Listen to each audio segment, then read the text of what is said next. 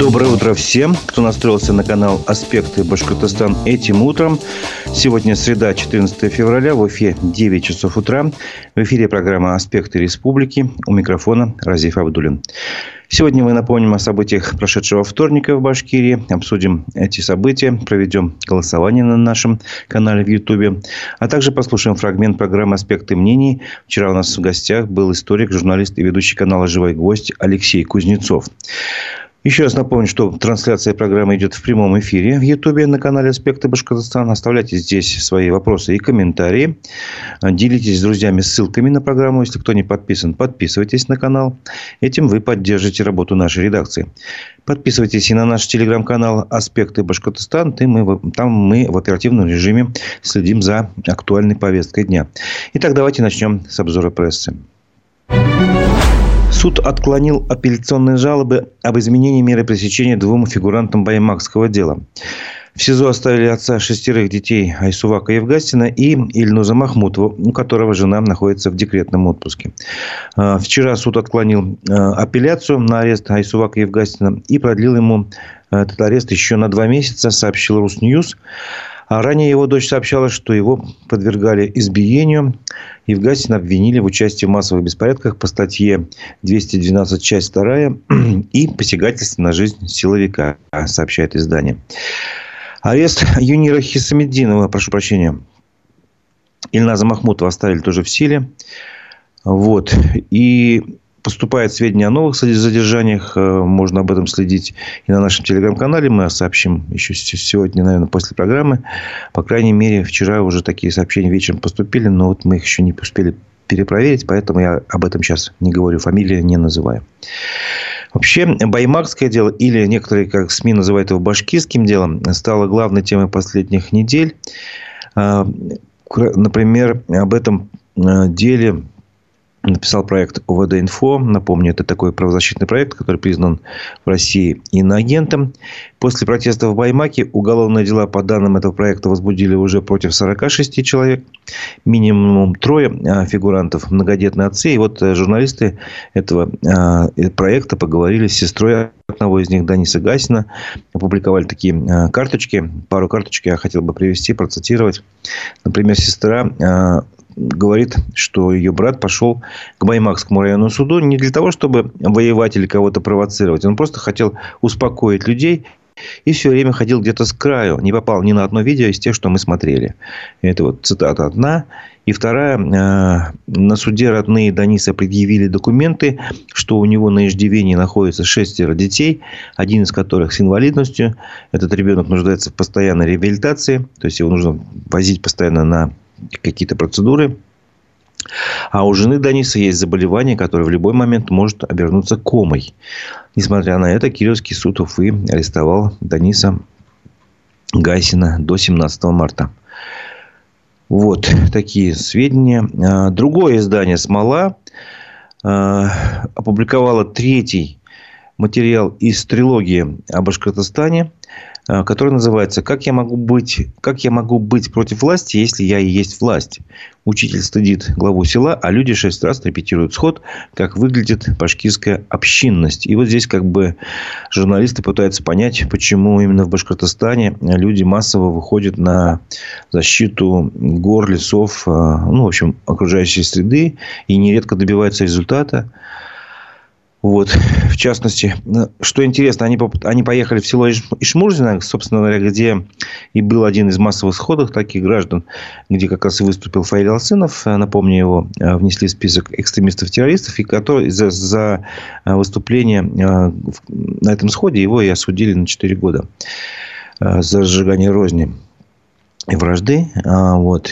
И там она, журналисты попытались поговорить с местными жителями, но это им удалось как бы совсем плохо, потому что все это происходило под присмотром, ну, большинство общений, э, разговоров э, с жителями села под присмотром местного председателя сельсовета, которого тогда на сходе граждане решили поменять. Вот. И, собственно говоря, как только они его видели, сразу люди э, уходили в себя, замыкались и не разговаривали. Вот. Ну, кое-что, конечно, им удалось узнать. Тем не менее, они же еще общались и с другими людьми, в частности, с баймакскими активистами Ильсором Ильназаровым, Тансулал Аслави и Уралом Сакитовым. Вот и эти люди как раз им как-то более откровенно ответили на их вопросы. В частности, на вопрос, почему у башкир все получается. Тансула Аслаева сказала, потому что мы общинники, мы привыкли жить общиной. Если у нас человек дом, кто-то строит дом, то он зовет других жителей на субботник, и, муж, и мужики собираются совсем со своим инструментом, поднимают дом. Вот.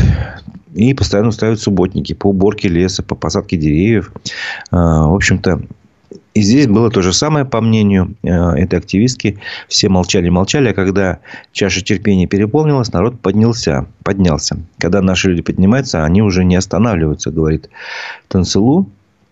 Вот Ильсур Ильназаров тоже говорит, что исторически сложилось так, что люди активно протестуют. И почему вопрос э, из-за чувства ответственности за свою землю.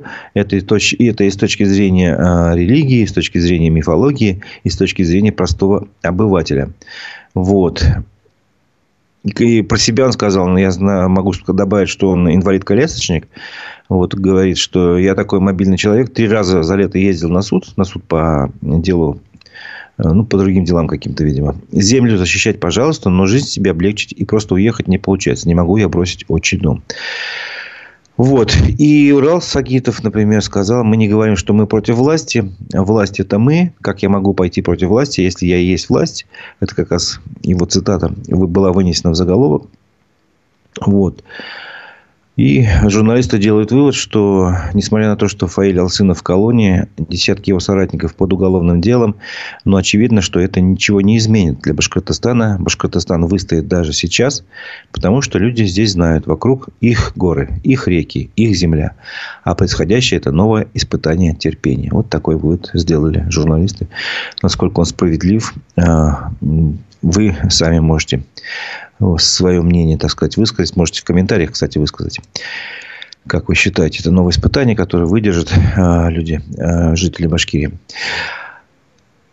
Другой интересный э, вчера была публикация. Наша редакция опубликовала интервью э, Фаиля Алсынова. Напомню, он внесен в список экстремистов-террористов, э, который он раньше дал на канале Ильяса Байгускарова, этому журнал-блогеру, в его проекте. Проект НГМ. НГМ, ну, это интервью в переводе на русский. Вот, на Ютубе. Дело в том, что перевели это интервью на русский язык. И там есть субтитры. Теперь мы вставили их. И, короче говоря, опубликовали полное интервью с, с полным переводом на русский язык. И желающим, кто захочет понять, кто такой Фаиль Алсынов, и, в частности, понять, кто такой Ильяс Байгускаров, напомню, который тоже был задержан. Его обвиняют, если не ошибаюсь, по трем статьям. Вернее, э, по двум статьям Уголовного кодекса по организации и участию в массовых беспорядках и по э, совершению насилия, по-моему, так называется, в отношении представителей власти. Вот. И главная мысль, которую э, наша редакция подчеркнула из этого интервью, оно большое, час двадцать. Понятно, что нужно спокойно смотреть. Вот. А так, выдержками можно процитировать. Главная мысль, если бы власть смогла найти общий язык со всеми нашими общественными деятелями, народу республики было бы намного лучше. Это вот Фаид Алсынов говорил в интервью Ильясу Байгускарову. Он рассказал об истории становления э, башкирской общественной организации «Башкорт». «Башкорт», напомню, э, в 2020 году была признана экстремистской организацией, э, запрещена и ликвидирована. Вот. Но до ликвидации он рассказывает, как это все происходило. Мы стали созывать ЕЕНы, сходы граждан в каждом районе, сказал Фаиль. И, к удивлению, в этих районах мужчины приходили тысячами поднимались все проблемы экологические, алкоголизм, самогонный бизнес. И, в общем-то, после обсуждения совершалась какая-то практическая работа. А, субботники, ограждение мечети, кладбищ. В общем-то, вот такое происходило, собственно говоря. В этом вот я лично не вижу никакой экстремистской деятельности. Ну, решали местные проблемы своими же силами, поднимали общественность. Вот. Но Почему не состоялось такое, знаете, сотрудничество или взаимодействие власти местной, башкирской, республиканской с этой организацией? Фаиль Алсынов тоже рассказал. А, хочу процитировать, чтобы здесь не ошибиться. Как только они пришли к власти, ну, имеется в виду команда Хабирова, то пригласили меня. Я встретился с Азатом Бадрановым, а, рассказал Фаиль Алсынов. Они в ультимативной форме сказали, если хотите и дальше вести деятельность, во-первых, надо, первое, поменять название организации «Башкорт». Башкорт. Во-вторых, все свои мероприятия вы должны согласовывать у нас. И в-третьих, не поднимать вопрос о Куштау. И, конечно, я прямо спросил, вы с нами разговаривать пришли или ставить ультиматумы? Азат сказал, с вами никто не будет разговаривать. И вот с тех пор наши пути сильно разошлись. Ну и, собственно говоря, э, вот эта мысль, о которой я хотел подчеркнуть, э, о ней вот как раз Фарил Сынов и говорил. Э, я выхожу, чтобы защитить наши права, высказался он. Наши мероприятия организованы с мыслями о республике, о нашем будущем, потому что нам не все равно. Но из-за той политики, которая ведется в отношении нас, нам приходится выступать против власти. Если бы внутреннюю политику возглавили люди, которые понимают нас, мы бы не оказались в такой ситуации. Если бы власть смогла найти общий язык со всеми нашими общественными деятелями в решении различных проблем, а эти проблемы насущные, просто так не появляются, сели бы за один стол переговоров, обсудили, нашли направление, по которому стоит все вместе работать, тогда народу республики было бы намного лучше. Конец цитаты. Вот. И вот как раз э, я бы хотел вот этот кусочек интервью по поводу того, как не состоялось взаимодействие власти и Башкорт, э, чтобы вы понимали, чтобы, на, на, на мой взгляд, как строилось общение, диалог так называемый с общественником. Видите, оно в ультимативной форме шло. То есть, нет не было нормального общения. И, собственно говоря, это было до событий на Куштау, вот этот диалог состоялся. И после этого пошла как бы другая э, другое направление деятельности. Башкорт э, прокуратура э, стала обнаруживать в этой организации признаки экстремизма. Суд встал на сторону обвинения. И, в общем-то, теперь организация не существует. Она признана экстремистской, еще раз напоминаю. Ну вот, чем они занимались, а, собственно говоря, вы видели, а, ну, по крайней мере, по словам Фарила Сынова, вот они занимались этим. Просто защищали права, какие-то местные проблемы решали. Но теперь это организация экстремистская. Вот, что из других э, новостей. Вчера состоялся вечер писем политзаключенным э, в штабе Уфимского, уф, э, в штабе Башкирского яблока в Уфе. Несколько человек туда пришли. И, собственно говоря, я хочу только прочитать оттуда, там, когда вечер писем происходит, читают еще и письма тех, кому раньше написали, ответы, короче, получается. Вот и был ответ Ильи Яшина, напомню, он тоже э, осужден э, и внесен, если не ошибаюсь, в список экстремистов-террористов. Вот. Э, и тут буквально несколько слов. Спасибо за поддержку. Это очень воодушевляет и придает сил. Когда снова придешь на вечер писем, пожалуйста, передай от меня самые теплые пожелания его участникам. Вы, ребята, делаете важное и полезное дело. Это были слова Ильи Яшина а тем, кто ну, написал. И, собственно говоря, я знаю, что не только Яблоко занимается такими э, ну, ну, бюрократическим языком мероприятиями. Но и другие партии, например, Либертарианская партия, они, как сказать, тоже пишут письма. Вот. И, собственно говоря, это может сделать любой человек из тех, кто слушает сейчас эфир. Это абсолютно легальное такое действие, которое не запрещено законом и за которое как бы нет никакой ответственности. Просто можно поддержать любого политического заключенного. Как это сделать, вы можете найти э, в открытом доступе в интернете, там, не знаю, э, и так далее. Это можно сделать почтой, можно сделать с помощью разных сервисов. Зона Телеком есть, по-моему, такой сервис и другие. К другим новостям, политическим, скажем так. А, в Уфимский штаб Бориса Надеждина вошли представители разных политических взглядов. Об этом рассказали в штабе. То есть, э, у них есть свой телеграм-канал, и они вот э, как бы периодически публикуют какие-то новости. Здесь это они рассказали, из чего из, из каких людей состоит Уфимский штаб. Он пока еще не распущен, потому что еще дело э, Бориса Надеждина еще теплится, скажем так. Он подал, подал в суд, э, Верховный суд России, два иска, и третий еще иск подаст.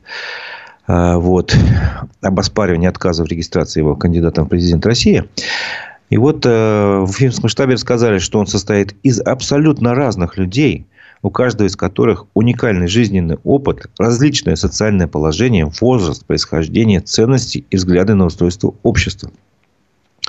Особенно это видно по политическим взглядам наших сотрудников, говорится в сообщении. В нашей команде нашлось место коммунистам, социал-демократам, центристам, либералам, либертарианцам и другим людям, которые являются членами-сторонниками разных политических движений. Но это не помешало э, вместе достичь результата. В первую очередь потому, что мы работаем на одну цель – развитие нашей страны, которое невозможно без мирной жизни, демократии и государства подотчетного гражданам. А, вот. Ну, еще хочу процитировать часть сообщения. Мы видим по-разному благо для нашей страны, но понимаем, что каждый из нас хочет для нее лучшего и готовы для этого взаимодействовать и сотрудничать друг с другом, потому что мы граждане одной страны. Резюмировали в штабе, это и есть гражданское общество. И вы тоже, наши сторонники, являетесь его частью, частью большой команды. Ну, еще раз напомню, что Борис Надеждин подал два иска в Верховный суд России, а до 16 февраля планирует подать третий, главный иск об оспаривании отказа в регистрации кандидатом в президенты России.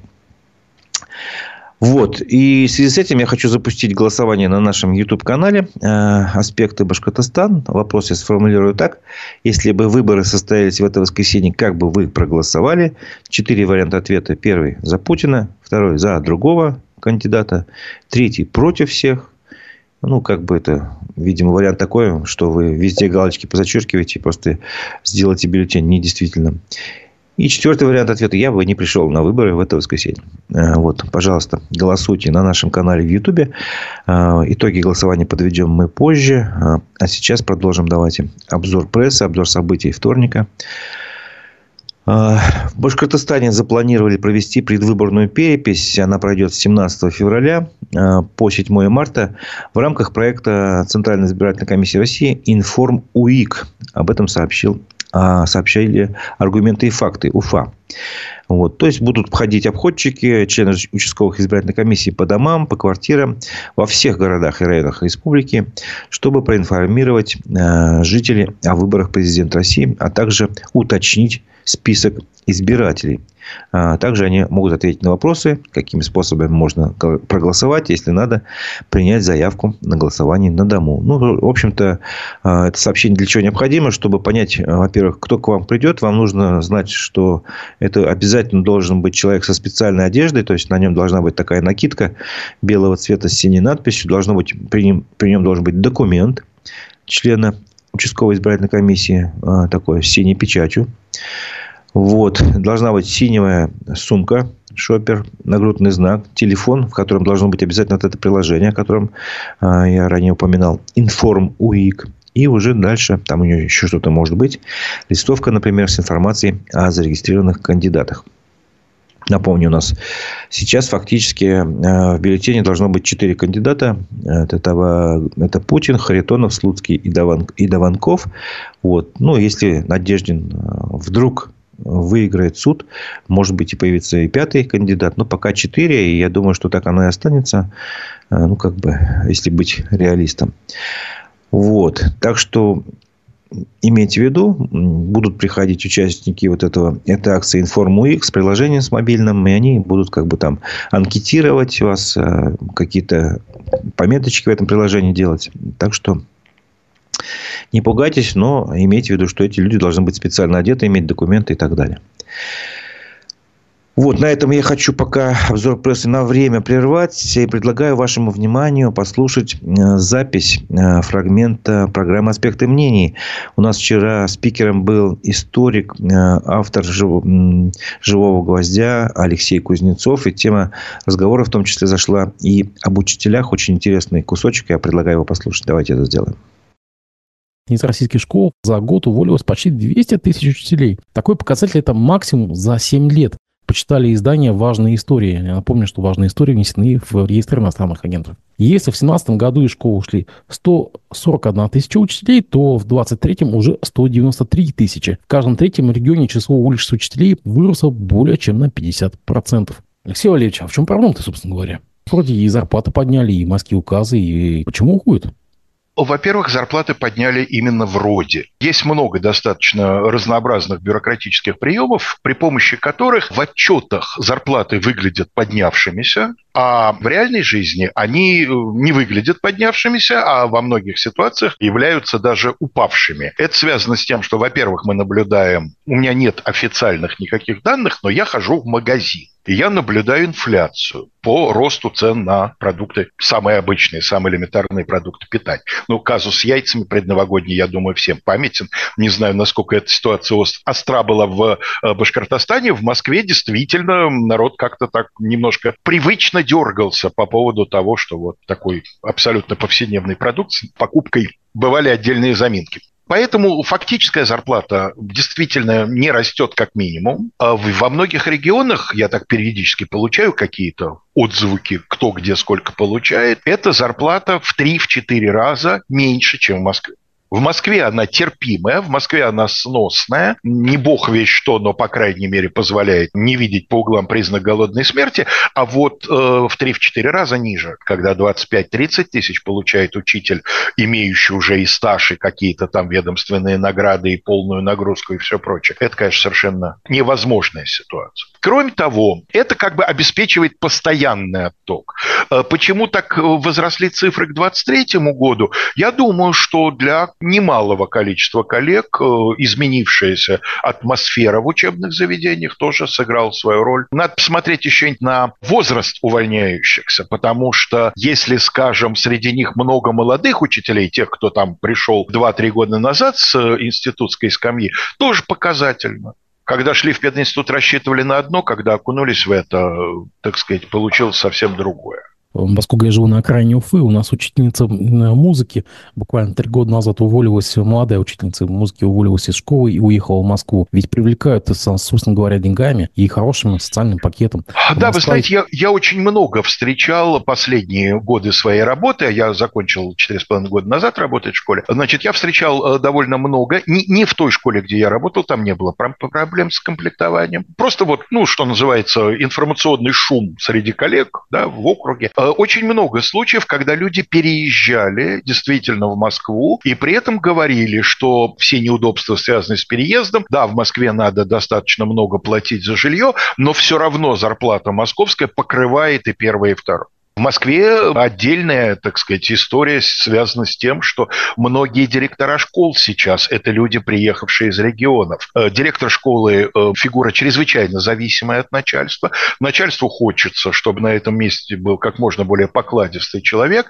Они приглашают человека из региона, прекрасно понимая, он здесь не укоренен, значит, будет браться ипотека. Ипотека ничто так не привязывает к работодателю, как ипотека. И мы получаем абсолютно послушного на все готового готового, легко управляемого директора школы. А есть какая-то дополнительная нагрузка на учителей в Москве? Никакой особенной московской нагрузки. Московская доплата есть, московской нагрузки, по-моему, нет. Более того, я бы сказал, что в Москве как-то поспокойнее, ну, опять-таки, это мнение человека, который уже не, не внутри системы, да, я уже внешний наблюдатель. Какого-то такого вот накала особенного я не вижу, а вот региональные новости периодически этот накал приносят. Поэтому у меня, как у, у зрителя, складывается впечатление, что в регионах возможно и покруче. Вполне возможно, и это логично, потому что там, насколько я понимаю, в процентном отношении гораздо больше участников СВО. Это был фрагмент программы «Аспекты мнений». Вчера у нас э, спикером был э, историк, э, ведущий канала «Живой гость» Алексей Кузнецов. Полностью программу с его участием вы можете посмотреть на всех наших площадках ВКонтакте, в Одноклассниках, в Яндекс.Дзене и, естественно, в Ютубе на нашем канале аспекты Башкортостан, где сейчас, я напоминаю, идет голосование. Я прошу вас ответить на вопрос, как бы вы проголосовали, э, если бы выборы президента России состоялись бы в это воскресенье. Там четыре варианта ответа. Посмотрите на канале, э, на нашем э, в чате, посмотрите и проголосуйте. Итоги голосования подведем ближе к концу программы. А теперь продолжим обзор прессы, о чем писали э, СМИ вчера, о каких событиях. В Стельтамаке и Салавате в 2024 году превышение предельной концентрации вредных веществ фиксировалось уже 15 раз. Об этом сообщил телеграм-канал «Воздух Башкирии» со ссылкой на данные Росгидромета. И приводятся данные по Стельтамаку, какие превышения были, каких числах, а, каких веществ. В общем-то, ну, тут, если все читать, это очень долго, но могу просто пару фактов привести. Например, изопропилбензол в стельтамаке превышение 29 января в 3,5 раза предельно допустимой концентрации. В Салавате э, почти в 2 раза 15 января. По фенолу э, превышение в Салавате четырежды фиксировалось. Раз, два, три, четыре раза, да, и так далее. В общем, 15 раз в целом э, были в этих двух городах зафиксированы превышение ПДК по разным веществам вредным. Вот. И телеграм-канал в связи с этим таким, знаешь, вопросом задается уже несколько лет подряд. В конце января Стельтамак и Салават накрывает вонючий туман, а социальные сети заполняются видео с гневными комментариями горожан. Что это такое? Технологический процесс предприятий, особенности погоды в этот период, что-то еще или все вместе? Вопросов и предположений может быть много, но жители, э, люди, которые проживают в городах этого южного промышленного узла Башкортостана, недовольны качеством э, воздуха, а еще больше недовольны тем, что ничего в этой проблеме не меняется. Да. Вот. И, собственно говоря, э, несколько лет уже идет вот это вот такое ну, собственно говоря, люди чувствуют запах, не могут дышать, жалуются, лаборатории отслеживают, выясняют, что есть превышение вредных веществ, и все, и на этом как бы тормоз. Хотя, с одной стороны, почти год назад на экологическом форуме э, в такой торжественной обстановке было подписано соглашение о снижении выбросов в Стельтамаке и. Вот, и там, э, по-моему, четырехсторонние были соглашения между даже Минприроды России, этими предприятиями и правительством и Минэкологии Башкирии. Кажется, вот так, если не ошибаюсь. Вот. Так может, нужно проверить реализацию этого соглашения вместо создания очередной межведомственной комиссии. Задается вопросом э, телеграм-канал «Воздух Башкирии». Вот. Или если у промышленных гигантов слова не, не расходятся с делом, стоит проверить сотни других мелких каких-то предприятий, которые тоже ведут э, свою деятельность в этой промышленной зоне. Тем более, что полномочия для такого надзора у республиканских властей есть. Но вот это вот вопросы, которые без ответа которые, к сожалению, каждый год задают жители и экологи. И это говорит о том, что экологические проблемы для Башкортостана насущные. Не только а, варварская деятельность золотодобывающих а, предприятий и других каких-то ресурсников, но вот и химически перерабатывающих предприятий тоже большой, а, так сказать, большую тревогу у людей вызывает. Другим новостям. Иеромонаха Петра Степанова пригласили в церковный суд в Нефтекамск, чтобы снять с него священный сан. А, об этом сообщил сам иеромонах в своем телеграм-канале. Ему пришло письмо от имени председателя церковного суда Нефтекамской епархии Алексия Тихонова. И зацитирую а, текст письма. Оно короткое. Ваше преподобие, вы приглашаетесь на заседание Церковного суда Нефтекамской епархии в качестве ответчика по делу о снятии с вас священного сана. Заседание состоится 15 февраля, то есть завтра в 12 часов в здании Нефтекамского епархиального управления. И там адрес. Вот, напомню, что 9 февраля, получается 5 дней назад, в интернете появилась видеозапись облаченного в рясу Петра Степанова, который обратился к главе Уфимской митрополии, владыки Никону, с множеством обвинений. В том числе в том, что э, якобы, по его словам, Никон сколотил себе состояние на пенсии стариков.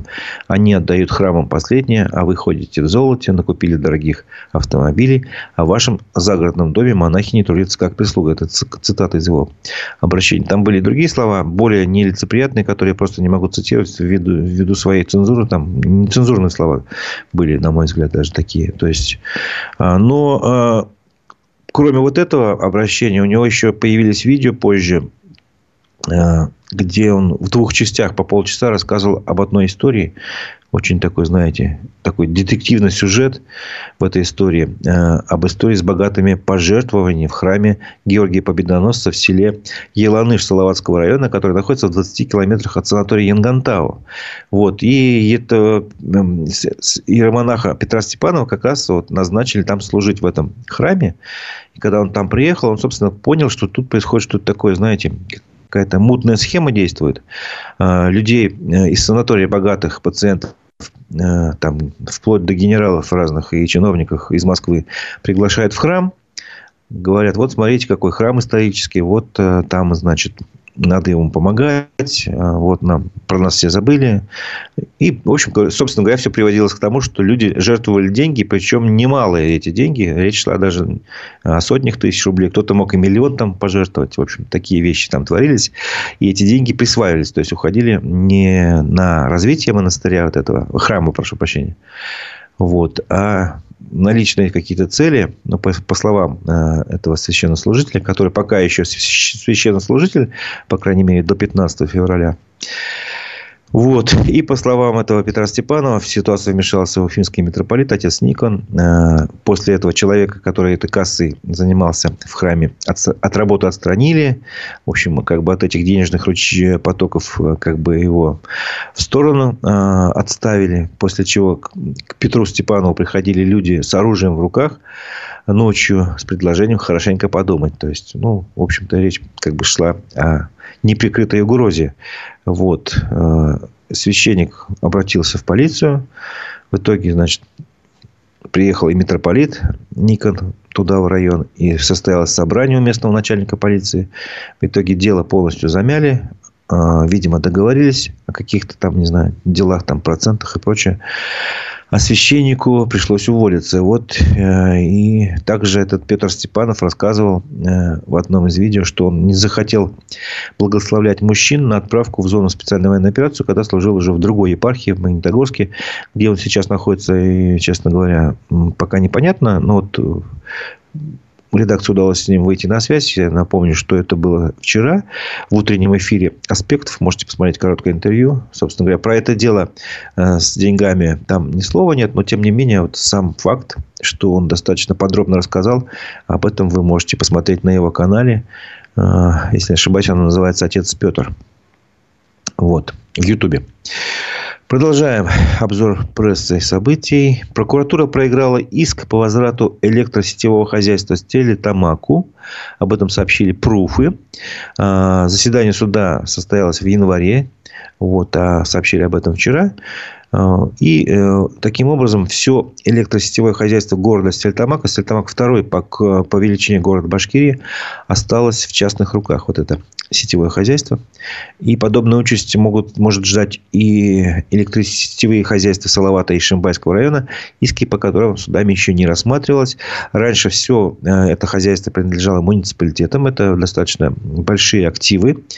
Вот. Но 3 августа 2020 года, напомню, как раз в год событий на Куштау, Э, было заключено концессионное соглашение, по которому это хозяйство, электросетевое хозяйство Стельтамака было передано частному предприятию, которое называется, такое длинное название у них, автоматизация системы технологий, если сокращенно АСТ. По факту это московская компания, сообщает Пруфы. В результате бизнес, приносящий чистую прибыль в десятки и сотни миллионов, оказался в частных руках.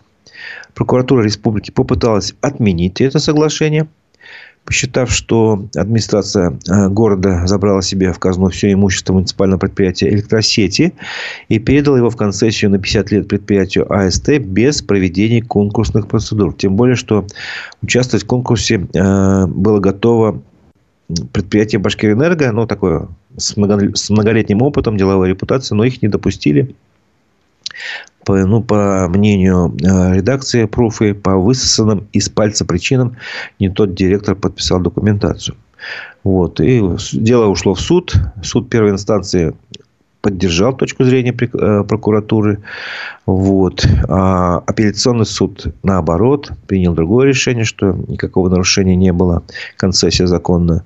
А в итоге э, все перешло в кассационную инстанцию, э, и там прокуратура значит, ну, не смогла, видимо, защитить свою точку зрения, потерпела поражение, и теперь остался еще один шанс, правда, это постановление арбитражного суда Уральского региона, оно может быть обжаловано в судебной коллегии Верховного суда России. И, как сообщили в прокуратуре Башкирии, в настоящее время такой вариант рассматривается. Но вот о чем это говорит, вот эта ситуация, что огромные активы государства, электросетевое хозяйство, э, которое влияет на жизнь и деятельность города, э, находятся в частных руках. Может быть, в этом нет ничего плохого. Может быть, есть. Как бы не мне судить. Но вот прокуратура увидела в, этом, э, в этой сделке, в этом соглашении нарушение. И э, как бы, суд первой инстанции с ними согласился. А дальше как бы уже по-другому все повернулось. И то же самое грозит и двум еще, там, Салавату и Шимбайскому району. И это все может повлиять еще на одно дело. Напомню, что глава администрации Салавата, если я не ошибаюсь, по фамилии Миронов, он находится под следствием как раз по такой же сделке. Вот, его обвиняют, что он как бы воспользовался служебным положением и передал э, эти активы в, частную, в частные руки без конкурса. Вот если э, ну, как бы все дело так и закончится, то его могут, видимо, либо смягчить ему обвинение, либо вообще освободить и снять обвинение, поскольку если суд признает, что все было законно, то, конечно, к ним какие могут быть претензии. Вот, но активы будут в частных руках. А к чему это может привести? Вот такие вещи, когда, э, скажем так, имущество, которое влияет на жизнедеятельность граждан, переходит в частные руки, а эти частные руки вдруг оказываются какими-то недобросовестными, скажем так. Э, об этом говорит Следующая новость. В Уфе прокуратура утвердила обвинительное заключение по делу о ненадлежащем обследовании дымоходов и вентиляционных каналов, повлекшем смерть двух лиц. Уголовное дело в отношении технического директора и сотрудника предприятия «Генезис» э, было направлено в суд, сообщили в прокуратуре Башкирии. И эти э, сотрудники и директор обвиняются в выполнении работ или оказании услуг, не отвечающих требованиям безопасности, а также причинении смерти по неосторожности двум и более лицам. Ну, напомним по версии следствия, что же происходило. В общем, тоже было, значит, э, соглашение, видимо, по обследованию вот этих дымоходов и вентканалов. И их это должны были делать предприятие «Генезис». А, но в период с апреля 2017 по декабрь 2021 года, ну, практически 4 года, а, контролеры печники с ведома своего руководства и по его указанию составляли, составляли подложные обходные, обходные листы и акты обследования жилых помещений. То есть, они ничего не делали, а составляли только бумаги, что они проверили все, типа, безопасность соблюдена. А в результате произошло скопление и распространение в большом количестве углекислого газа, э, вот, что привело к отравлению и смерти двух людей. Вот. Кроме этого, ряд многоквартирных домов в Советском районе Уфы на длительный срок были отключены от газоснабжения, которое еще обеспечивало эти, эти дома и жителей горячей водой. То есть, остались без газа, и без горячей воды. Ну, вот, как бы пример, как люди, собственно говоря, ну, происходит иногда, к сожалению такое недобросовестное отношение к своей работе. И даже люди гибнут. Вот. Вы очень активно комментируете. Спасибо вам большое. Сегодня 14 февраля. Всех с праздником любви. Любите и будьте любимы. Невозможно к этому обращению не присоединиться. Все-таки в наше время, видимо, только любовь единственное, что может спасти. А, мнение по поводу событий в Баймаке. Все было спланировано заранее, чтобы выявить активное население Башкирии и изолировать. Вопрос такой. Зачем? Ответ очевиден. Ну, собственно говоря, может быть, вам, э, уважаемая Марина, очевиден. Но я вот сейчас не знаю, что, насколько это очевидно. Вот. Многие, много учителей ушли в администрации городов и районов, рулят там так, что, боже мой. Ну, возможно, возможно, возможно.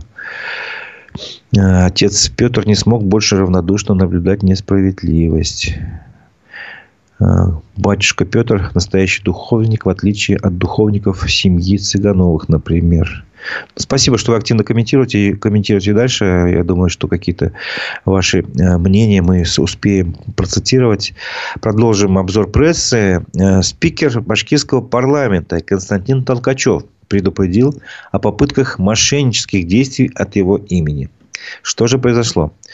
Значит, э, пресс-служба Госсобрания сообщила, что вот неизвестные люди создают фейковые аккаунты от имени Константина Толкачева или от имени руководителей парламента, там, ну, каких-то комитетов председателей, и рассылают депутатам сообщения в мессенджерах примеру, пишут о некой проверке в законодательном собрании, сообщил Константин Толкачев. Говорят, что должен позвонить сотрудник федеральной службы, и нужно ответить на его вопросы. Это не первый случай фейковых рассылок от моего имени, но в последние дни наблюдается повышенная активность. Ну и совет от Константина Толкачева, который, я думаю, применим ко всем. В такой ситуации самое главное – личный контакт не нужно ничего делать до тех пор, когда э, вы еще не поговорите с кем-то лично, с тем, от чьего имени прислано якобы сообщение. Это простое правило убережет вас от серьезных ошибок и потери денег. Будьте бдительны. Соответственно, да. Не поддавайтесь на вот эти уловки и мошенничество, даже если вам звонят по WhatsApp, и там есть фотография Константина Толкачева, это ни о чем не говорит абсолютно.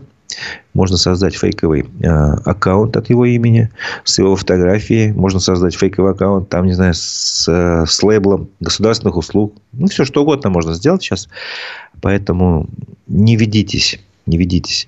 Э, вчера прозвучала цифра, что за 2023 год жители Башкирии отдали вот таким способом мошенникам. Представляете, какую сумму? Миллиард и 300 миллионов рублей. Даже больше. Больше, чем 1 миллиард 300 миллионов рублей за год люди просто так отдали. Я не понимаю.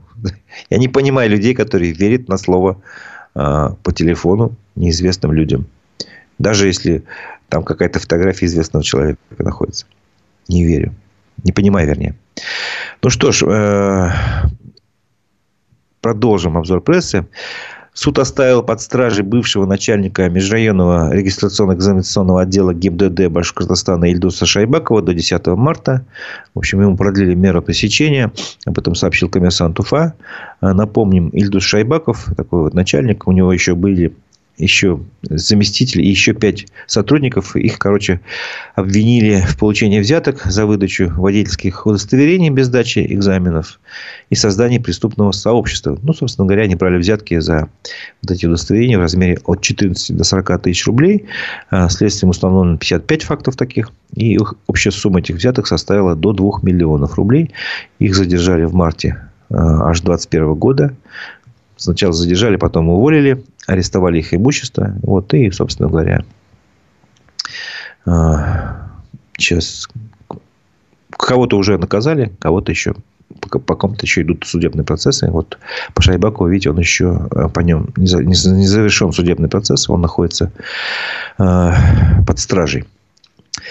Напоминаю, что на нашем канале в Ютубе идет голосование. А, и я прошу вас ответить на вопрос, как бы вы проголосовали в это воскресенье. Там четыре варианта ответа. Проголосуйте активно. И скоро мы, наверное, будем подводить его итоги. Но я еще хочу пару пару новостей и пару э, таких сообщений, видимо, сделать.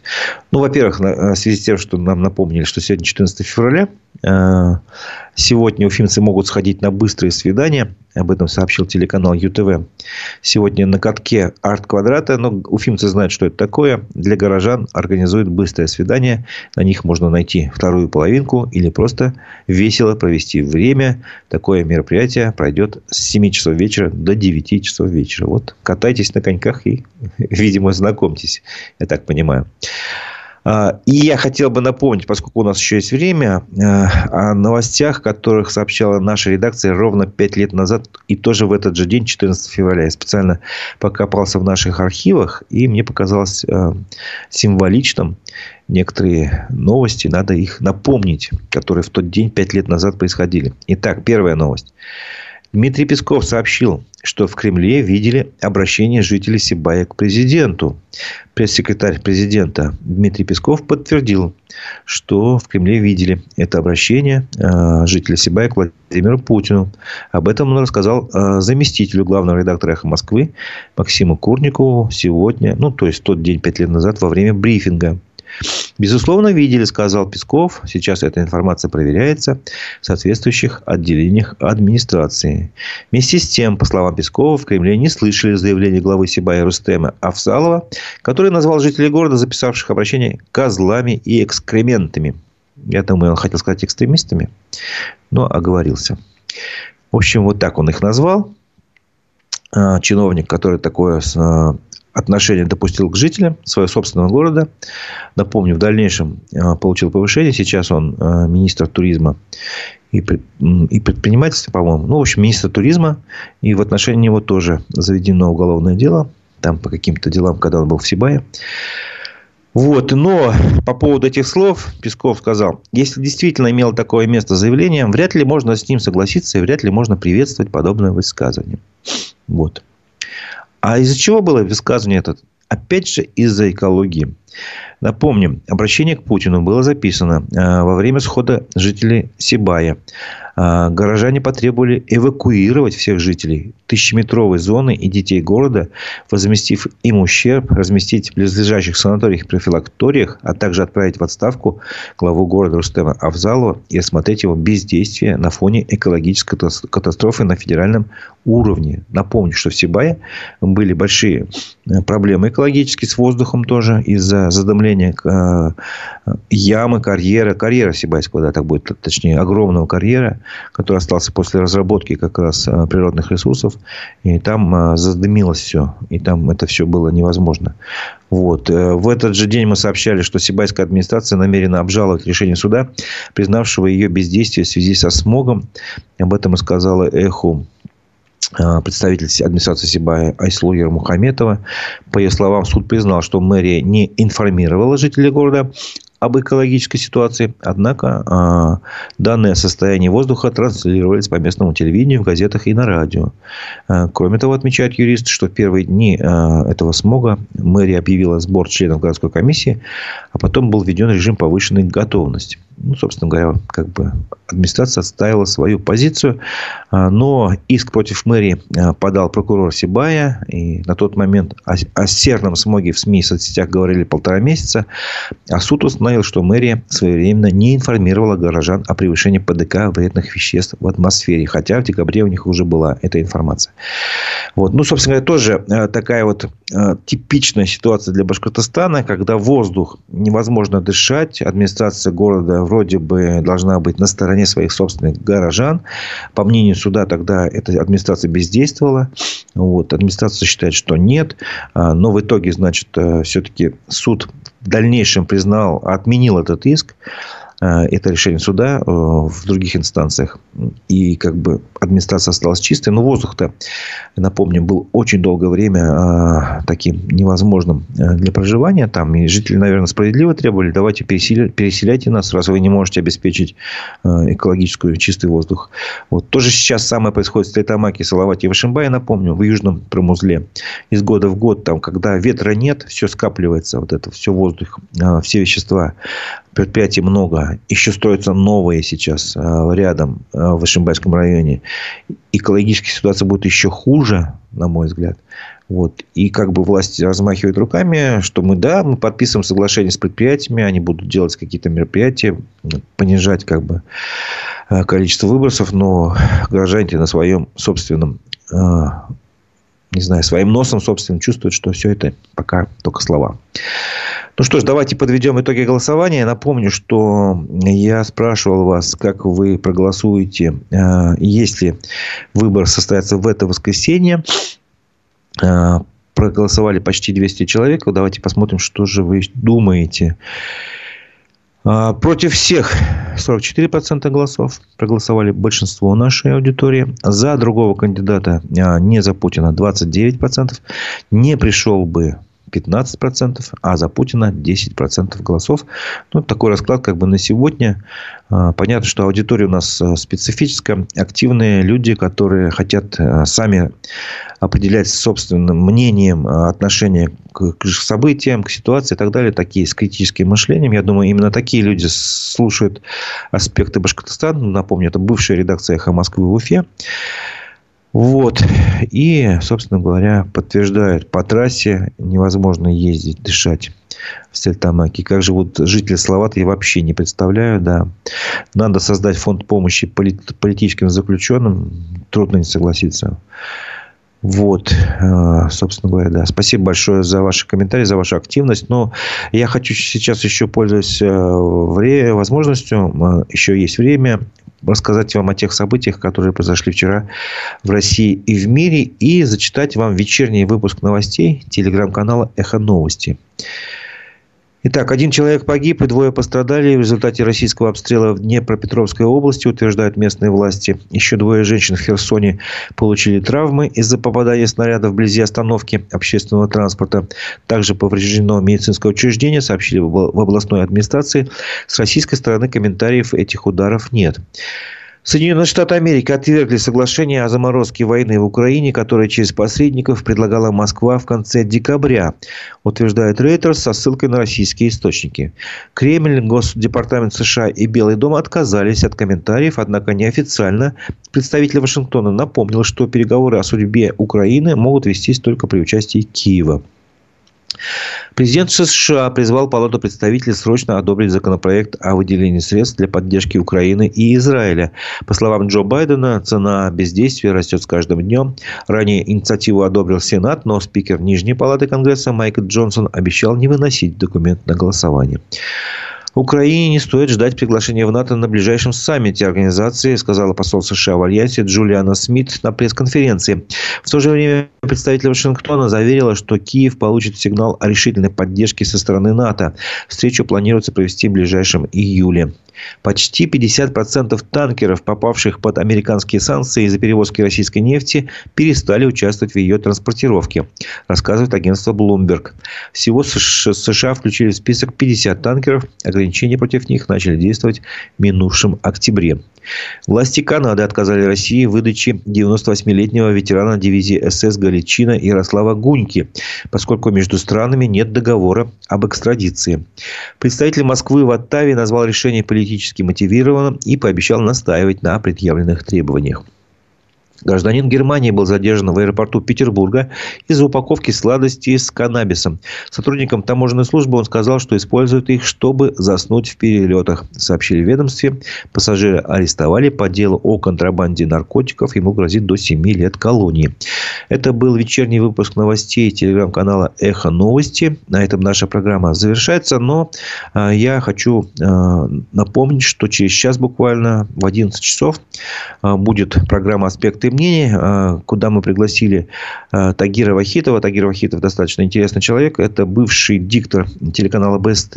А, вот разгар событий на Куштау в 2020 году он уволился из работы из-за несогласия с освещением событий на Куштау со стороны гостелерадиокомпании. Потом он баллотировался в депутаты Госдумы в 2021 году. В общем, мы поговорим и ситуации в Башкортостане. И вспомним, наверное, о событиях Куштау и об этих выборах в Госдуму, как он там участвовал. Я думаю, будет достаточно интересный разговор. Так что подключайтесь в 11.00 на канал «Аспекты Башкортостан». А, а я с вами на этом прощаюсь. У микрофона был Разиф Абдулин. До новых встреч в эфире.